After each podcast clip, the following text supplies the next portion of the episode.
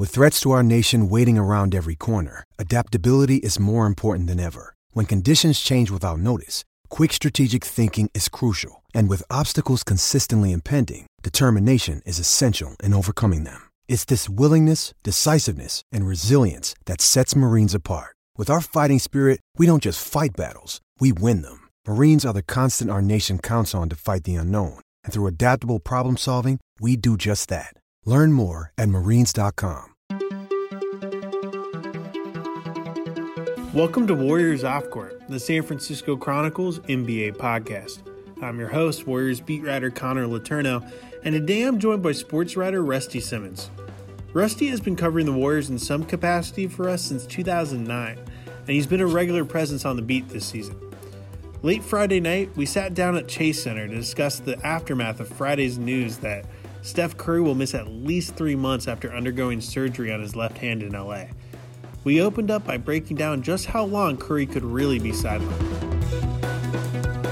So here we are, right next to the court being deconstructed here at Chase Center after the Warriors' 127 110 loss to the Spurs. Um, once again, the game didn't really matter. I said that the last time, I'm saying that again because the news of the day prevailed, and that was Steph Curry is going to miss at least the next three months with uh, a hand injury that required surgery. He had a broken second metacarpal in his left hand. Uh, had surgery this morning in LA, and he will be out at least until February 1st. Um, and that's just when the next evaluation is. So he could be out significantly longer than that. We really don't know. Um, you know, I talked to hand specialist today. She said that that's not too abnormal of a recovery timetable, even though it is actually significantly longer than the average person who has that type of injury. We don't know some of the details. We don't know where on the bone it was, if it was on the joint, if it was on a, you know, uh, a ligament or, or, what have you, um, which could complicate things. But bottom line, not good news for the Warriors. It's not, unless you uh, like a lot of pain and suffering, because that's uh, that's what the Warriors are going to look like a lot this year. Um, I guess maybe the, the fans can can take some joy in watching the young guys develop because they're going to get plenty of minutes. How can we just reflect for a second about how quickly this all fell apart? I mean, I remember showing up to media day a month ago and thinking, oh, it's ridiculous that people are talking that the Warriors could might not make the playoffs. Like, sure, they might not contend for a title, but there's no way they're going to miss the playoffs. I mean, they have three All Stars without Klay, and then Klay's going to come back in February, and who knows? Maybe they'll make the Western Conference Finals. Like, I remember being on this podcast saying that. I remember going on radio interviews. I remember just shooting the shit with friends, saying that every day. And then you show up the first day of training camp, and reality kind of slowly starts to set in. And you see how epically fragile this team is. And then here we are. The worst case scenario has already happened, which is a major injury to Steph. We, we've, we've said all along if Steph even misses a couple weeks, it'll be the death knell. Well, here we are, five games in, and he's out for at least three months. On top of that, you have Kevon Looney dealing with a neuropathic condition that's affecting his hamstring, and there is no clarity about how long he'll be out. Jacob Evans is dealing with hip injury, and he I know he's he's not a stud or anything, but he's a guy who's a rotation wing on this team and would be getting big minutes right now. Who's going to be out three weeks? Um, and then Draymond Green tonight shows up post game with his left index finger wrap. Turns out he sprained his left index finger, could barely gripped the ball much of the game tonight. Uh, and I would guess that he's not going to play tomorrow against Charlotte. So they have a home game against a team that entering the season was probably considered the least talented team in the league. And you got to think that they're going to be favored to lose that game. Yeah, absolutely. And and even before Draymond had the finger injury, he's already dealing with a back, a knee, and an elbow. Um, I think the Warriors were gonna find a reason for him to sit out the back to back anyway, but now it looks like he has a legitimate reason. Yeah, so it, it, it, forces everyone to recalibrate not just their expectations, but just the offense. Uh, you know, it, it, just it has an amazing trickle down effect. And uh, one thing that the big takeaway for me tonight was the offense was totally different. Obviously, without Steph their entire offense, their entire system runs through Steph. So um, the only way they're going to be somewhat competitive offensively is to run their offense through D'Angelo Russell and kind of run a system similar to what Russell ran last season in Brooklyn, uh, where it's a lot of ISO ball, a lot of high pick and roll, um, a lot slower pace. And he looked pretty comfortable in that. He, he had really struggled in his four, first four games playing off of Steph, had the worst plus minus in the entire NBA um, and was not shooting the ball well. Just couldn't seem to find a rhythm with Steph. But you know, kind of back in his comfort zone, he was he was dominant for stretches of the game. Had a really good first half, um, then kind of struggled with some efficiency in the second half. Um, but the reality of the situation is that outside of D'Angelo, they just don't have a lot of threats. No, they really don't. Um, Alec Burks is going to be a, a, nice scorer for him off the bench, but I'm not sure you can, can run an offense through him. Um, and, and it looks like you're exactly right that they're they're essentially going to go away from what they've done for the last five years. Um, look at their personnel and try to do what they do best. And for D'Angelo Russell, that's the pick and roll. So we're going to see a lot of that. On the other end of the court, um, they've simplified everything. You don't see nearly as much switching as you used to. Um, as the young guys try to learn what it takes to play defense in the NBA, uh, they're going to try to make it as easy on them as, as they can. Uh, so, so starkly different than what you've seen the last five years. And to be at least somewhat competitive, you would think that they have to not be horrendous defensively because even though their their offense still has some firepower, it's not going to be near the top of the league with without Steph. So they need to at least hold their own. And I, I find it hard to believe that they're going to be able to do that. You know, we we've said it a million times, but they just don't have any elite defensive players outside of Draymond. And as you alluded to, Draymond's pretty banged up, and it, you're asking a lot of him as the only r- remaining player, not only from the championship teams, but from last season's playoff team. Because Dan, because Damion Lee, who's a two way contract player, did not play in the playoffs. So he's the only player currently available who even logged a minute in the playoffs last season. How, how long do you think he's going to enjoy this scenario of uh, he's saying the right things right now right. that that he is enjoying the mentoring and, and, he's trying to go slow with these young guys. Um, but Draymond's a guy who's never lost in his life. So this is going to be a new challenge for him. And um, to me, it'll be really interesting to see how, how long he is into this mentoring role and, and how much he enjoys kind of bringing these young players along because that, he likes winning more than anything else. Yeah, I think that's one of the things I'm most fascinated about with this entire situation is just seeing how he handles it because we all know Draymond is – a sore loser. He's one of the most competitive people alive. He is not patient by any stretch of the imagination.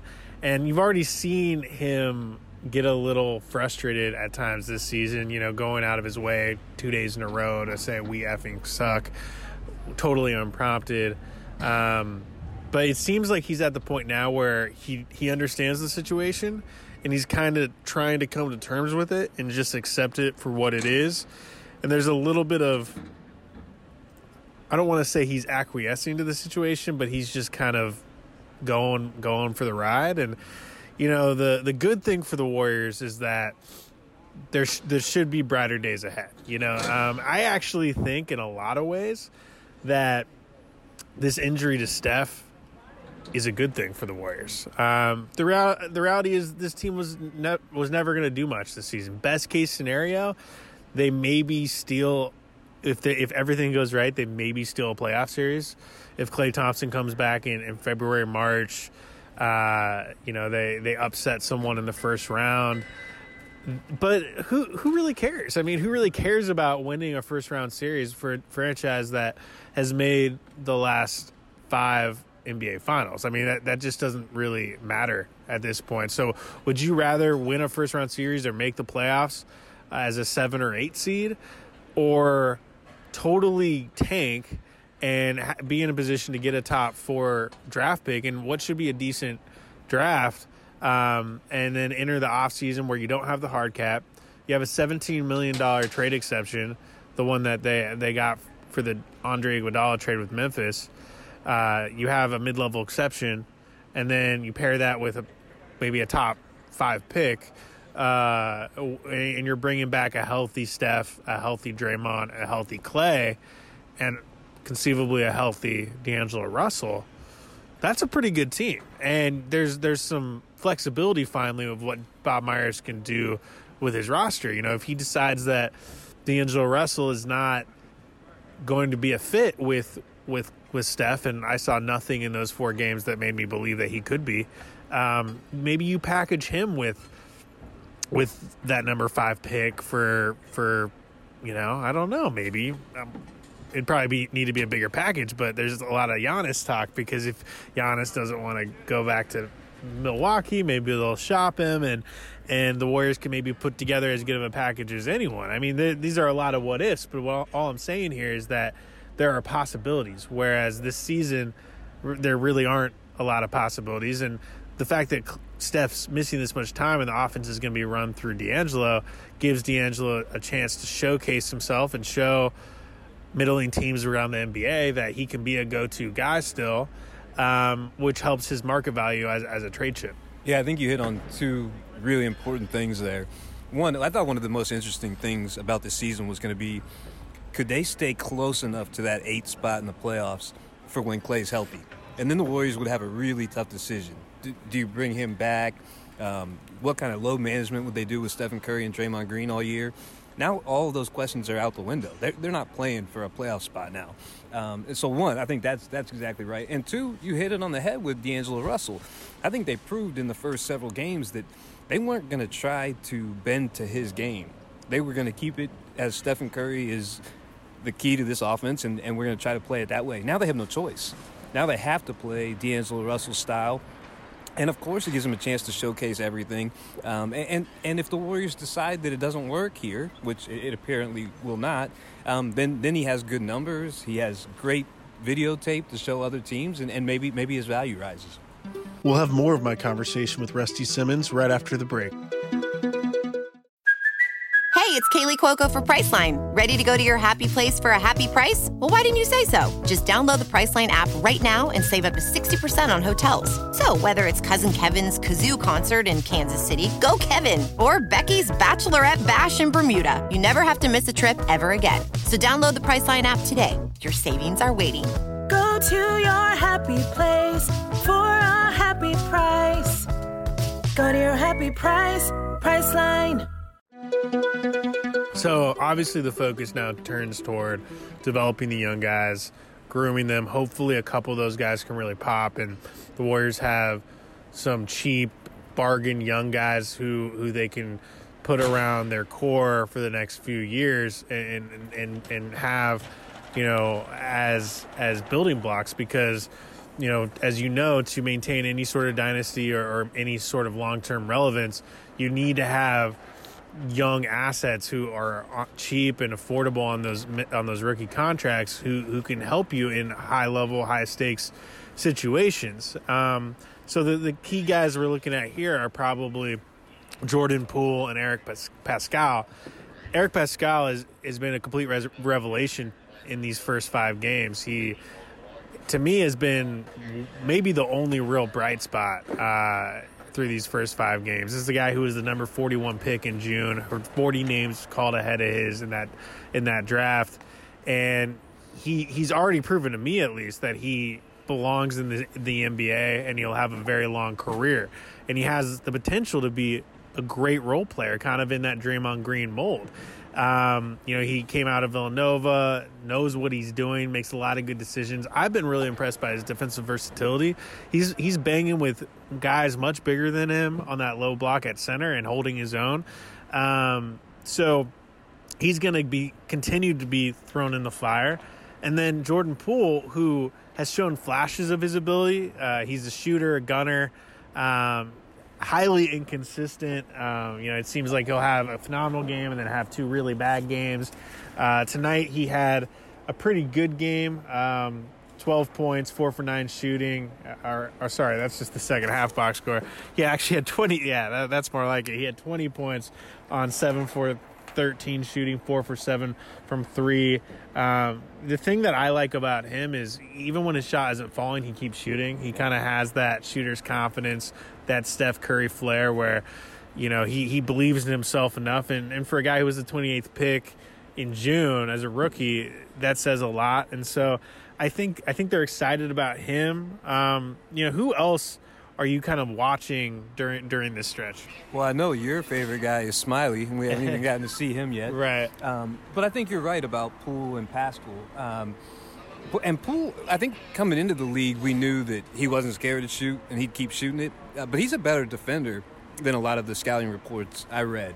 Um, he's never going to be great on that end, I don't think, but he Right. competes. He sticks his nose in there, so I think that's that's something to keep watching. Um, and I think you're you're right on with Paschall. Uh, this is a perfect situation for him, uh, or it would have been the last five years, right, when he could have been a role player with a bunch of stars around him. Um, and the Warriors have to keep. That'll be an interesting thing. I want to backtrack because I told you now they have to play D'Angelo Russell style. But doesn't that almost set back the progress of your young guys? Because you're looking at Jordan Yeah. Poole and Eric Paschall and saying they're going to be part of this. Right. So why don't we keep running our offense so that they learn It's a- it? I don't know. An interesting kind of internal conflict Mm-hmm. that I'm sure Steve is wrestling with, because I, I don't, I, you know, Steve doesn't want to give up his motion principles. He was he's been very insistent about that, but he's at a point where to even be competitive in these games, he doesn't really have a choice. But you're right. Uh, if the whole point is to bring along the young guys and, and, and groom them for the future, don't you need to be playing a similar style that you're going to be playing next season? Um, it- it's, a- weird. and it's a complicated system. right. So, uh, you, yeah, you want to start integrating all that stuff. And if you're forced to play the minutes, you, you, you're exactly right. You would want them to be playing minutes in the system that they're going to go forward with. And one other thing that's interesting to me is that you look at this roster, and out of the 16 guys, I'm going to say 16 because, uh, you know, we have the two two way guys. There are at least there are eight guys who have yet to prove that they belong in the NBA, um, and they're be, they're being given free reign to to show the world, the Warriors as well as the world, that they belong at this level, that they can play. And really, this is kind of one huge long audition for them to show, hey, you know, I, whatever team needs another wing or needs another big man or what have you, if I don't last here, give take a flyer on me because because I belong. You know, guys like Damion Lee, Ky Bowman, Omari Spellman, Jacob Evans when healthy, uh, Glenn Robinson the third. Uh, you know, you you name it. Mark, Marquese Chriss. Uh, they're obviously the the rookies: Alen Smailagić, Jordan Poole, Eric Paschall. I mean, I'm naming almost the entire roster. Uh, but these are all guys who haven't stuck or you know haven't really found their footing yet in the league and so that to me is kind of an, an interesting dynamic and i think it's to be kind of an asset for the warriors because they don't have the talent but they should definitely have the motivation uh, on, a, on a personal level these guys are, are playing for their own lively- livelihoods Yeah, I think you're exactly right. Um, other than, I'll say two things. Other than Jacob Evans because he's hurt, um, who do you think is the next best prospect after Poole and Paschall? Is the next one that gets you excited, Chriss?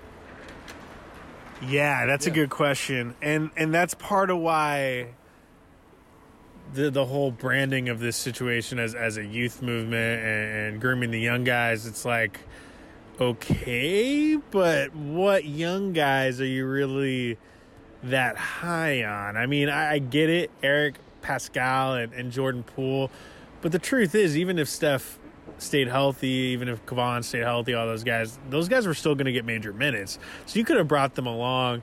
I get it though; they're just trying to put a positive spin on it. I mean, this is a really crappy situation at the end of the day, and I mean, what else are they going to do? You just you just gotta kind of put a smile on your face and, and try to find some sort of silver lining. But you know, all- the a lot of these guys, I, there's even if they have decent years with the Warriors, I don't ever see them being long term solutions. You know, Damion Lee, maybe he, he does enough where you give him a minimum contract next season as, as a 15 man roster guy, possibly. Um, you know, one guy that we were talking about before we started recording earlier is Kendrick Nunn.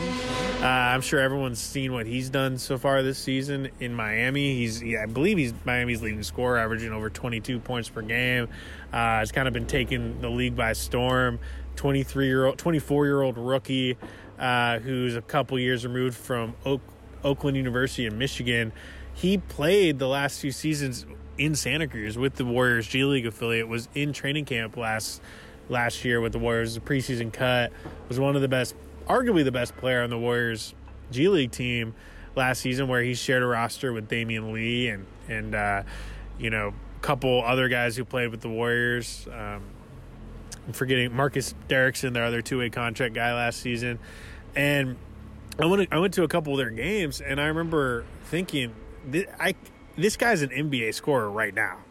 Uh, he he just has a nose for the rim, is a great attacker, pretty good shooter, really strong physically, a little undersized, but you know you you could tell that he could get on an NBA court and score buckets, and I think at the time, uh, you know, maybe entering the last last off season, they felt like, you know, that's not really what we need right now. We have plenty of offense, but man, things have changed, and I'm sure that Bob Myers is kind of kicking himself right now because they could have easily kept him in their system.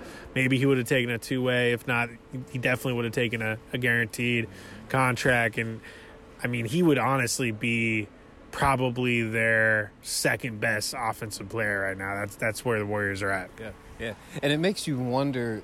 The Warriors obviously got the closest look at him, um, and it's clear that he can play, that he can score. So it makes you wonder. I know there are some sketchy things in his past, but they got an up close look at his character. Yeah, and everything I heard is that he was beloved in Santa Cruz. I, Aaron Miles has spoken really highly of him. Um, you know, I, from my understanding, there were no red flags in terms of their experiences on a personal level with him. I know he did have a domestic violence issue uh, in college, which is why he was cut from the team at Illinois and ended up at Oakland. I think he was like the second leading scorer in the country his senior year at Oakland. Just a guy whose abilities far out, out dwarfed the competition. Um, but yeah, I mean, you, you hate to play that what if game. Uh, obviously, the Warriors have been on the other side of that a few times where they've kind of stumbled upon that diamond in the rough. But one guy who we could not stop talking about in preseason, who's been downright underwhelming so far, is Marquese Chriss. I, I, I don't know what happened to him. Um, he the the things that he was doing so well in preseason, the dribble handoffs and the movement off the ball and you're just not seeing it, and I, am not sure why that is. Um, what, what do you think? It, it's interesting because here's a guy who, as soon as the training camp started, Draymond Green was already bragging on him and, and talking about some skills that I didn't realize he had. I didn't know Chriss could pass the way he did. Um, and and you're right, the dribble handoffs, the between the legs passes to guys in the corner. I mean, he was doing a lot of things that, that made it appear as he was picking up a complicated system really quickly. Um, now, Steve Kerr almost always makes his decision on what you do on the other end of the floor. And so that's what I think is that right. they're just not seeing on defense what what, what they need, right? and then you can't and then you can't get on the floor. Yeah, and, and they they bring Willie Cauley Stein back and um, suddenly the even though they still don't have Kevon, the, the front court in that center position is not as shallow. So maybe there's less minutes to go around. He was a straight up DNP the other night um, didn't play at all in a, in a in a game to the Suns where they were getting blown out pretty much the whole game, which was weird to me. I mean, why don't you play everyone, right, especially with. Steve Kerr? So you wonder if maybe he was in the doghouse or, or what have you. But it, yeah, it, that's been a puzzling a puzzling thing. There, there's just there's not a lot of positives right now. There's just it, it it's been crazy just as a beat writer because for me, I, I, got on this beat right after they signed Kevin Durant. So I've been incredibly spoiled. I have experienced nothing but the absolute peak of the NBA. And I guess in my own little world, without realizing it, I, I got to a point where it started to feel normal. And I, I thought this is what it is. You know, I'm just going to come in every season, going to be working until June covering the finals, and then, you know, get my off time in August but uh, I'm already finding myself thinking about April and May vacations because because I have a feeling the Warriors won't still be playing come May. Um, When Steve Kerr said the other day, "Welcome to NBA reality," he was talking to you. He wasn't talking Yeah. to the fans. yeah, for sure, for sure. Um, and and you're you're someone who has experienced that NBA reality. You you covered the Warriors well before they were a dynasty. Do you have any tips for someone like myself who is kind of trying to figure out how to withstand the NBA grind when you're not necessarily covering a nationally relevant team anymore? Well, I think you'll actually enjoy it a lot um, because I think you have a lot of creative story ideas. You like a lot of the developmental stuff and the prospect stuff. Um, and, and that's what you have to do to stay engaged, to keep yourself engaged, to keep the readers engaged, is, is come up with creative ways to tell the story. The big difference between this team and the, a lot of the bad teams I covered is this group has five years of equity built up, and they've got Hall of Fame players coming Right, back right. from injury. I covered a lot of teams that were bad, had a bad draft choice that they were trying to develop, Yeah. and nobody coming back from injury. So, so there's a, still a lot of great storylines here. Um, there's a great fan base here, and the fans are still at the point where they're coming to watch the injured Warriors. Right, I covered a lot of teams where the fans were coming to watch the best player on the other team. right. So, so it, it's very different. Awesome, Rusty. Well, I really appreciate it. You know, I, I, I don't blame Warriors fans if, if they decide to take a few weeks off here and there this season. We will not. We will be locked and loaded at sfchronicle.com every single day. Stay stay with us. If you're trying to find something to keep you going, keep you interested, hopefully we can do that for you. We, we try to find creative angles and creative stories. I, I have we have several coming down the pipe that I'm excited about. So, um, and and as always, we'll keep the podcast going. We we've had it already several times this week just because there's been so much news, and, and we'll do that do it as news warrants. But if nothing else, we'll at least do it once a week. So, thanks for listening, and uh, and and and please come back. Warriors Off Court is part of the San Francisco Chronicle podcast network. Audrey Cooper is the editor in chief. If you like this show, we'd love it if you subscribe to it wherever you get your podcasts. And if you've got a minute to give us a quick review, that helps us build our audience so we can keep growing. Follow me on Twitter at con underscore Chron and email me at cletourneau at sfchronicle.com. Support Warriors Off Court and a lot of great journalism with a subscription to the San Francisco Chronicle. There are print and digital editions. Find out more at sfchronicle.com slash subscribe.